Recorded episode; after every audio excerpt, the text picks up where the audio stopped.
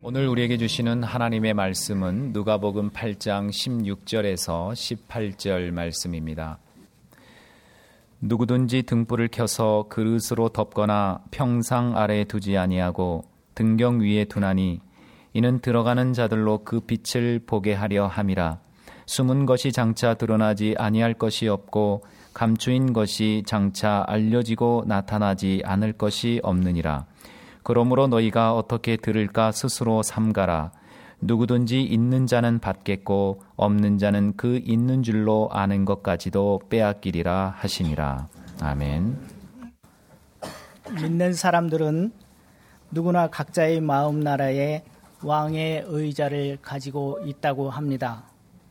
그렇게 생각해 볼 때 사람은 세 가지 유형으로 나누어 볼 수 있는데 첫 번째 사람은 그 왕좌에 자신이 올라앉아 있고 왕 되신 예수님은 마음 밖에 있는 경우입니다.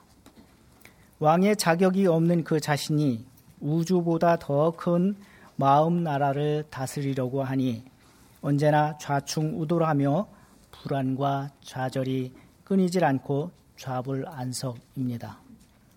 두 번째 사람은 왕 되신 예수님을 마음속에 모셔드리긴 했는데 아직도 왕좌에는 자기가 올라 앉아 있는 사람입니다. 성경을 들고 다니면서 교회도 다니고 봉사도 열심히 하고 각종 모임과 성경 공부에 적극적이며 기도도 하고 열심히 있는 것 같지는 하지만 아직도 인생의 주인은 자기 자신이라고 믿고 신앙생활을 합니다. 자기 욕심에 빠져 살아가고 있는 사람입니다. 세 번째 사람은 왕좌에 예수님을 모셔놓고 자기는 그 옆에 겸손히 앉아 있는 사람입니다. 그는 왕좌에 앉으신 왕께 모든 것을 묻고 그분 뜻대로 그분을 살피면서 그분이 말씀하시는 대로 왕의 뜻대로 행하며 그의 빛 아래에서 살아갑니다. 왕좌에 앉으신 그분이 내 인생과 마음의 주인이 되시고 내 삶을 지켜주시기 때문에 그에게는 어떤 환란이 와도 두렵지 않고 평안과 행복이 보장된 삶을 살아갑니다. 왕 대신 주님이 다스림 속에 그 속에 속해 있기 때문입니다. 이렇게 세 부류로 사람들을 나눈다고 생각할 때 나는 과연 어디에 속한 사람인지 생각해 볼 수 있을 것입니다. 주님의 제자들은 남의 나라의 속국으로 살면서 슬픔도 많이 당하고 못 먹고 못 입고 사람 대접 못 받고 살아왔기 때문에 하나님 나라를 늘 동경해 왔습니다. 그러한 백성들에게 제자들에게 예수님은 그가 다스리시는 하나님 나라에 대해서 여러 가지 비유를 통해서 하나님 나라의 이야기를 들려 주셨습니다. 하나님 나라에 대한 비유의 말씀에는 인간 궁극의 관심사이면서 목적인 하늘나라에 대한 설명과 복음과 구원의 문제에 이르기까지 깊고 폭넓은 진리가 담겨져 있습니다. 종종 주님께서 홀로 계실 때에 제자들은 주님께 나와 이렇게 물었습니다. 하늘나라는 언제 임하겠습니까? 또 하늘나라는 어떤 곳입니까? 오늘 말씀하신 비유는 무슨 뜻입니까? 물으실 때에 그 뜻이 무엇인지 알아듣기 쉽게 설명해 주시면서 제자들에게 대답해 주셨습니다. 뿌리는 자는 말씀을 뿌리는 것이라 말씀이 길가에 뿌려졌다는 것은 이러이러한 뜻이고 돌밭에 뿌려졌다는 것은 이러이러한 뜻이며 가시떨기에 뿌려졌다는 것은 이러이러한 뜻이니라. 좋은 땅에 뿌려졌다는 것은 착하고 좋은 마음으로 말씀을 듣고 지켜서 인내로 받아 30배나 60배나 100배의 결실을 하는 자니라. 이렇게 말씀하셨습니다. 즉, 옥토와 같은 마음으로 뿌려진 말씀을 적극 수용하고 잘 자라도록 돌보는 사람들이 얻게 될 열매처럼 풍성함을 누리는 것이 하늘나라이다. 라고 말씀하셨습니다. 또 이르시기를 누구든지 등불을 켜서 그릇으로 덮거나 평상 아래에 두지 아니하고 등경 위에 두나니 이는 들어가는 자들로 그 빛을 보게 하려 함이라 말씀하셨습니다. 사람이 등불을 켜서 등경 위에 두어 사문을 밝히 비추는 것처럼 하나님 나라의 비밀 역시 사람들에게 밝히 드러나게 될 것이며 이 복음을 혼자서만 갖지 말고 기뻐하지 말고 사람들에게 전해야 한다는 것을 말씀하셨습니다. 이 등불에 대한 말씀은 오늘 본문과 더불어서 마태복음 5장 그리고 마가복음 4장에도 함께 기록되어져 있습니다. 이 세 본문의 말씀의 내용을 비교해 보면 마가복음과 누가복음은 약간의 문법적인 차이가 있지만 그런 것 이외에는 다른 사건 혹은 같은 사건, 같은 내용을 다루고 있다고도 이렇게 생각하고 약간 헷갈리는 부분이 있을 수 있습니다. 그러나 마가복음과 누가복음은 같은 내용을 다루고 있습니다. 그러나 마태복음은 산상수훈이라고 하는 어떤 상황 속에서 하신 말씀으로 다른 시점에서 다른 초점을 가지고 있는 것을 볼 수 있습니다. 그래서 예수님께서 적어도 두 번의 다른 뜻으로 등불의 비유를 하셨다는 것을 추정해 볼 수 있습니다. 마태복음의 초점은 제자들로 하여금 하나님의 말씀을 따라서 착한 행실을 통해서 우리 안에 있는 그 말씀의 빛이 온 세상 사람들 가운데 본이 되어 비치게 하라는 말씀입니다. 그런데 오늘 누가복음 본문에 나오는 등불의 비유에서는 주안점이 다른 것을 볼 수 있습니다. 본문에 기록된 등불의 비유에 담긴 뜻이 무엇인가를 알기 위해서는 같은 내용으로 기록된 마가복음 4장의 말씀을 함께 살펴볼 필요가 있습니다. 마가복음의 저자인 마가는 예수님께서 말씀하신 비유를 모아서 4장에 기록하고 있습니다. 네 가지 땅에 떨어진 비유의 말씀이 그리고 등불 비유의 말씀이 자라나는 씨의 비유의 말씀이 또 겨자 씨의 비유의 말씀이 이렇게 기록되어 있습니다. 이 네 가지 비유의 말씀은 하나님 나라의 비밀을 가르치시기 위해서 말씀하셨다는 것을 알 수 있습니다. 이렇게 볼 때 등불의 비유도 같은 맥락에서 무엇이 하나님 나라인가를 오늘 제자들에게 예수님이 말씀하시고 있는 것입니다. 하나님 나라는 헬라어로 βασιλεία τοῦ θεοῦ인데 이 말은 다른 말로 하면 왕국이라고 하는 표현으로 말하는 것이 적절합니다. 이것은 지리적인 나라를 뜻하는 것만이 아니라 왕이 다스리시는 영역을 뜻하는 말입니다. 그것이 왕국입니다. 왕국은 왕의 통치권이 미치는 곳을 의미합니다. 하나님 나라라고 하는 것은 하나님이 계신 곳, 하나님이 다스리시는 곳이 하나님 나라인데 하나님의 나라는 마치 등경 위의 등불과 같다는 것입니다. 하나님의 나라는 세상의 등불이고 세상을 밝히는 빛이며 어둠을 비치는 등불과 같다고 하는 말씀입니다. 그래서 하나님 나라의 삶을 우리가 살아갈 때 그 하나님의 나라를 삶의 기준으로 삶을 수 있어야 한다고 그렇게 말할 수 있습니다. 그러므로 이 빛을 따라 살고 빛 대신 주님의 말씀은 전파되어질 것이며 반드시 전해져야 한다고 하는 말씀인 것입니다. 바다를 항해하는 배가 있다면 등대의 불빛을 따라서 그 불빛이 안내하는 대로 운행해야 하는 것이 마땅합니다.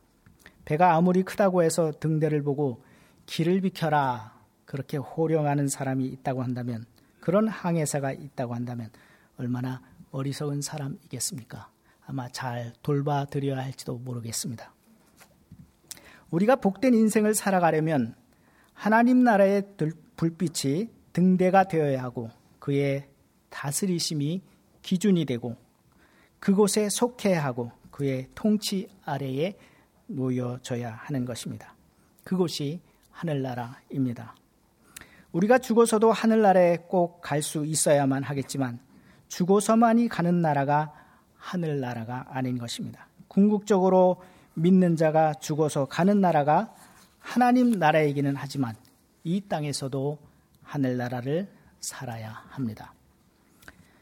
다윗의 승전가로 알려진 시편 18편 28절에는 이렇게 기록하고 있습니다. 다윗이 원수들과 전쟁에서 승리하고 노래한 노래입니다. 주께서 나의 등불을 켜심이요 여호와 내 하나님이 내 흑암을 밝히시리이다.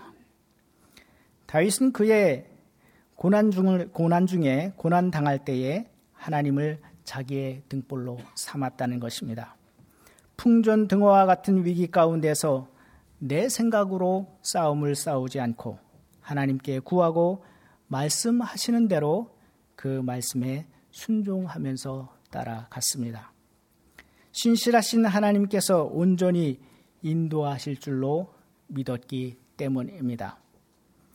우리는 자신의 문제를 알고 기도하면서도 삶을 살아가는 모습은 내 생각, 내 고집을 세우고 내가 기준이 되어서 마치 등대의 빛을 향해서 명령하는 항해서처럼 살아간다면 그 배는 곧 파손하게 될 것입니다. 그러나 항해사가 등대의 불빛을 기준 삼아 항해하듯 우리의 삶 속에서 우리도 등불 대신 예수 그리스도의 말씀을 우리의 삶의 기준으로 삼고 살아간다면 훌륭한 인생 항해를 마치게 될 것입니다. 16절 상반절의 말씀을 제가 읽어보겠습니다. 누구든지 등불을 켜서 그릇으로 덮거나 평상 아래에 두지 아니하고 등경 위에 두나니 이 말씀을 누가복음과 비교해서 마가복음의 말씀과 헬러의 원뜻을 살려서 제가 다시 한번 번역해 보겠습니다.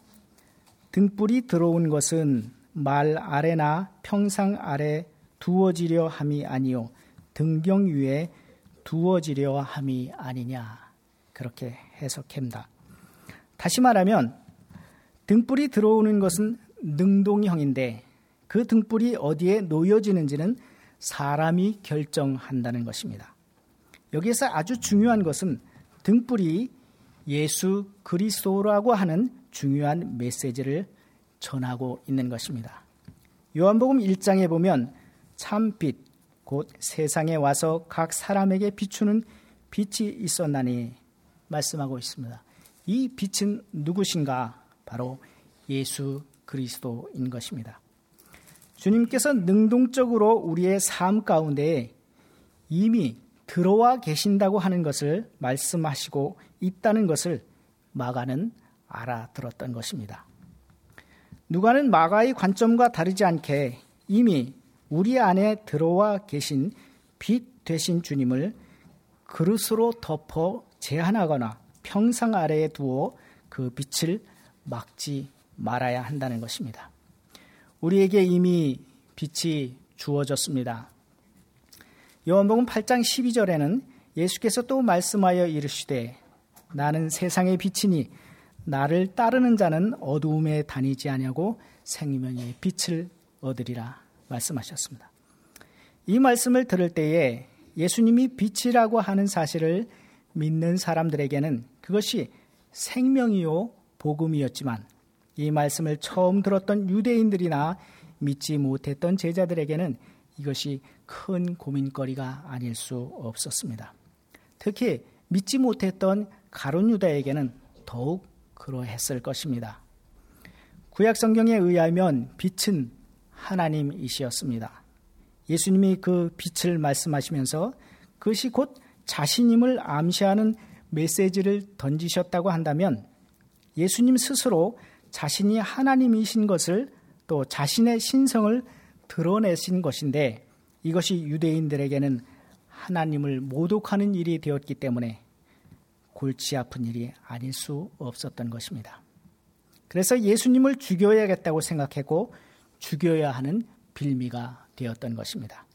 또한 이 등불의 비유가 믿지 않는 유대인들에게 불편했던 것은 하나님께서 임재하셔서 왕이 계셔서 다스리시는 그 통치권이 나타날 때에 그 영향력이 미치는 그 영역이 하나님 나라인데 유대인들은 하나님 나라는 죽어서 가는 하늘나라로만 생각했습니다. 이 땅에서는 예수님이 하나님 되심을 믿지 않았기 때문에 죽어서 그곳에 가야 하나님이 그곳에 계시기 때문에 하늘나라는 죽어서 가는 나라라고만 믿었고 이 땅에서는 부귀와 영화와 권세를 다 누리다가 하늘나라에 가기를 원했다는 것입니다. 그래서 예수님이 새로운 왕이 되어서 하나님 나라를 이루신다면 포로된 자들을 자유케 하고 지금까지 누리고 있던 자들의 권세와 부귀 영화를 빼앗기게 될 것이라고 생각해서 그 빛을 평상 아래나 그릇으로 덮어놓고 받아들이기를 꺼려 했다는 것입니다. 이 땅에서 하나님의 나라가 이루어질 수 있는 것은 하나님이 보내신 그 왕을 통해서 하나님의 다스리심과 말씀과 율법을 통해 통치되어지고 그 영향력이 나타난다고 한다면 그것이 하나님 나라가 되어지는 것입니다. 예수님께서 그 빛이심을 선포하심으로 친히 하나님께서 육신의 옷을 입으시고 이 땅에 내려오셔서 하나님의 나라가 이곳에 이미 이루어졌음을 선포하신 것입니다. 천국은 하나님이 계시는 그곳, 우리가 죽어서 들어가는 그곳, 그 나라이기도 하지만 예수님께서 이 땅에 오셔서 시작하신 이곳에 또 우리 안에 이루신 그 현장에 말씀이 순종되어지는 이곳에 그 빛이 비춰지고 그 말씀을 수용하는 사람 가운데에 마치 말씀의 씨앗이 옥토에 떨어져서 싹을 틔우고 자라서 열매를 맺듯이 이 예배 가운데 임하신 주님을 모신 사람은 그것이 어디가 되든지 그 하나님의 나라를 우리가 이미 살고 있는 것입니다. 하나님 나라는 그의 다스리심을 말씀을 통해서 그 말씀 안에 거하여 그 말씀을 따라 그 다스리심에 굴복하고 순종하며 오늘을 살아가는 곳이 하나님 나라인 것입니다. 16절 말씀 가운데에 등경 위에 두나니 그렇게 말씀했습니다. 등불은 등경 위에 두라고 말씀합니다. 등불을 그릇으로 덮거나 평상 아래에 두어서 빛이 비치지 못하게 하려면 등불이 있어야 할 이유가 없다고 하는 것입니다. 다시 말해서 등불은 등경 위에나 평상 위에 두어져야 한다. 사람이 등불을 등경 위에나 평상 위에 두어 밝은 빛 가운데 거하는 것처럼 빛과 같은 삶을 살라고 하시는 말씀입니다. 전파하라 하는 말씀입니다. 어떤 사람들은 그 삶 가운데 빛 되신 예수 그리스도를 닮은 삶을 찾아볼 수가 없습니다. 인생 가운데 역사하시고 베푸시는 은혜를 받아들이고 잘 수용해야 하는데 씨가 뿌려졌어도 그 빛이 마음 가운데 들어왔어도 그 빛이 싫어서 그릇으로 그 빛을 덮어 가리거나 평상 아래에 내려놓고 살아갑니다. 예수 믿는다는 것을 드러내기 싫어합니다. 예수 믿는다고 하면 불편해지니까 밝히 드러내지 못하고 숨기며 어둠 가운데에 지내고 있습니다. 말로서만이 아니라 그 삶으로 착한 행실을 보임으로 살아가야 하는데 그 말씀 가운데 거하기를 싫어하고 때로는 행동이 따라가지 못하니까 비난을 들을까봐 예수 믿는다는 이야기를 쉽게 하지 못하는 것입니다.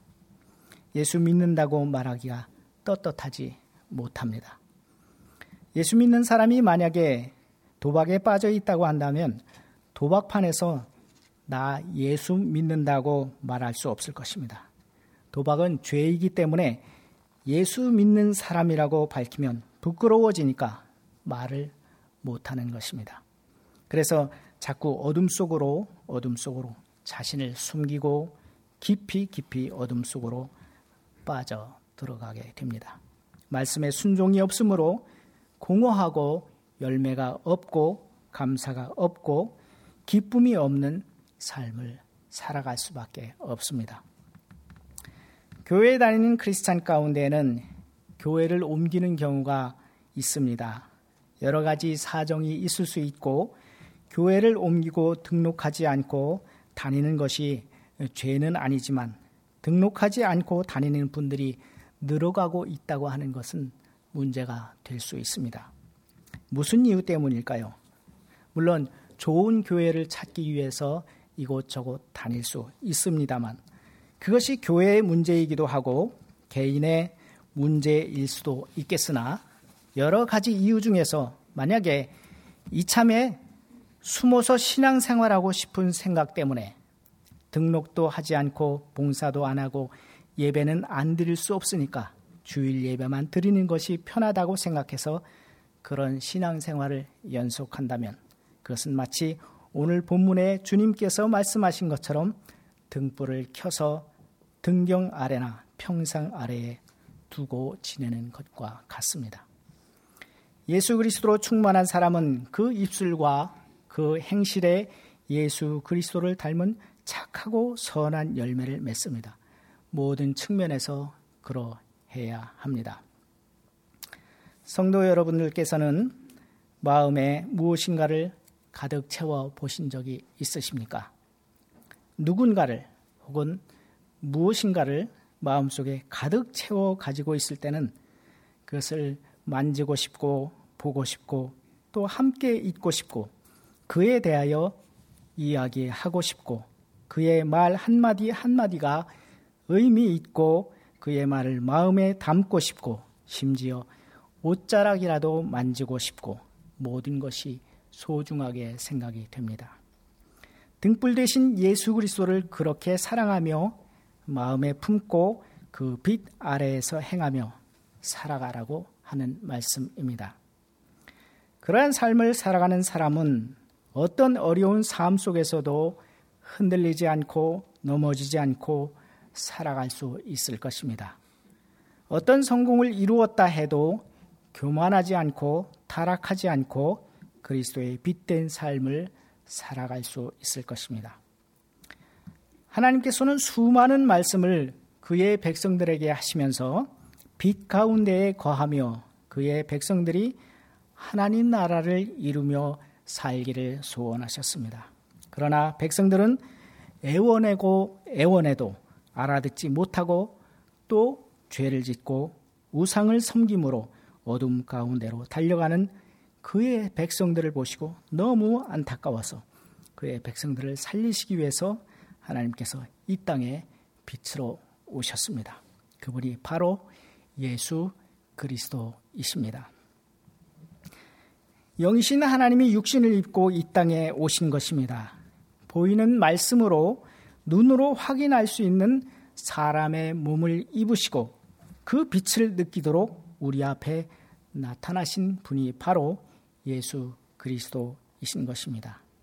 말씀이 육신이 되어 이 땅에 오신 것입니다. 그분이 우리 가운데 오셔서 선포하신 말씀을 따라 회개하고 이 복음을 믿는 자마다 하나님 나라를 살도록 우리에게 가르쳐 주셨습니다. 그래도 사람들은 그 빛을 싫어하였고 믿지 못함으로 그를 십자가에 못 박았습니다. 그렇지만 그는 죽기까지 우리를 사랑하심으로 십자가에 달리시고 3일 만에 다시 살아나사 모든 믿는 자의 소망이 되어 주셨습니다. 그리하여 그를 믿는 자에게 죽어도 다시 살 수 있는 은혜를 주시고 소망을 주시고 또한 제자들에게 보이셨습니다. 제자들은 부활하신 주님을 보는 순간 참된 믿음을 갖게 되었고 죽기까지 흔들림 없는 믿음으로 하나님 나라의 복음을 전하며 하나님을 하나님 나라를 살아가는 참된 제자가 되었습니다. 이 하나님 나라의 비밀은 단연코 감추어져 있지 아니하고 반드시 드러날 것이며 명백히 드러날 것이라고 말씀하셨습니다. 17절 말씀입니다. 숨은 것이 장차 드러나지 아니할 것이 없고 감추인 것이 장차 알려지고 나타나지 않을 것이 없느니라. 예수님께서 알리시고자 하는 모든 비밀은 십자가와 부활 이후로 미루어졌습니다. 그 모든 비밀이 주님이 부활하심으로 밝히 드러나게 되었고 알게 되었고 믿게 되어졌습니다. 주님의 부활은 죽음을 이기신 사건이며 하나님 나라의 완성인 것입니다. 그 사실을 믿는 자마다 하나님 나라를 소유하게 될 것입니다. 그 사실을 믿는 자마다 하나님 나라를 소유할 뿐만 아니라 이 땅에서 하나님의 나라를 살아가게 될 것입니다. 18절 말씀을 보겠습니다. 그러므로 너희가 어떻게 듣는가 스스로 삼가라. 없는 자는 그 있는 줄로 아는 것까지 빼앗기리라. 이 말씀은 하나님 말씀을 들을 때에 어떻게 듣는지 식별하고 주의하라고 하는 말씀입니다. 씨 뿌리는 비유에서 주님께서 그 말씀을 잘 해석해 주신 것처럼 좋은 결실을 위해서는 자신이 어떤 마음에 바친가를 잘 살피고 옥토와 같은 마음으로 하나님의 말씀을 적극 수용하라고 하는 말씀입니다.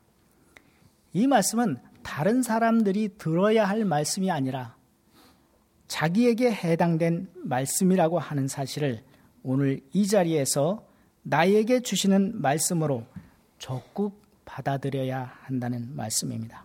그렇지 아니하면 새들이 와서 먹거나 말라 죽거나 쭉정이를 맺게 될 것이기 때문입니다. 등불 비유의 결론으로 예수님은 비닉빈 부익부의 경제 원리를 들어서 말씀하시면서 복음을 듣고 행하는 신실한 자세를 촉구하고 계십니다.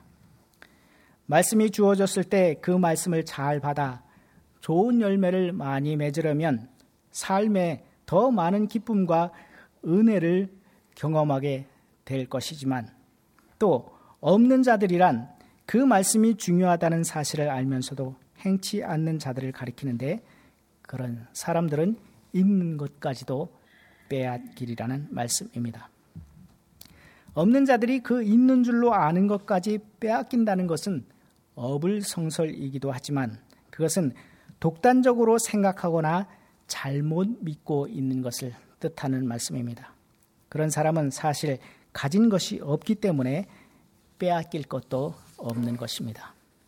등불의 비유는 복음에 대한 절대적, 적극적 수용성이 하나님 나라를 결정짓는 중요한 요인임을 가르쳐 주신 교훈인 것입니다. 성도님 여러분, 우리가 사는 길은 예수 그리스도의 빛 가운데로 나오는 길입니다. 평상 아래에 놓아두었던 등불을 평상 위로 올리고 등불을 덮었던 그릇을 던져 버리고 빛으로 오신 주님을 영접하시기를 바랍니다. 그리하여 빛 대신 주 안에 거함으로 이 땅에서뿐만 아니라 죽어서도 영원한 하나님 나라를 살아가는 하나님 나라의 백성이 되어야 하겠습니다. 기도하겠습니다. 하나님 아버지 감사 감사합니다. 죽을 수밖에 없는 죄인을 사랑하시고 이렇게 복된 인생을 살라고 부르신 것을 감사 감사 또 감사드립니다. 어리석게도 빛 대신 주님을 외면하고 어둠 속에서 살아왔습니다. 이제 회개하고 주님의 밝은 빛 앞에 섰습니다. 주님의 밝은 빛 가운데 살아가게 하시고 복된 하늘나라를 살게 하여 주옵소서. 우리의 힘으로는 감당하기 어려울 때마다 힘이 되어 주시고 칠흑 같은 어둠 속에 헤맬 때도 밝은 빛으로 밝혀 주셔서 바른 길 가게 하시고 넘어지지 않게 하시고 하나님의 뜻이 이루어 나가는 복된 하나님 나라 사람 되게 해 주옵소서. 특별히 간구하옵기는 수고를 다하고 100주년 기념 교회를 떠나는 교역자들을 기억하시고 복을 주시되 어디를 가든지 붙들어 주시고 인도하시고 주의 밝은 빛을 따라가며 비추게 하시고 주의 이름을 위하여 귀하게 쓰임 받는 하나님 나라의 복된 종이 되게 하여 주옵소서. 예수님의 이름으로 기도드립니다. 아멘.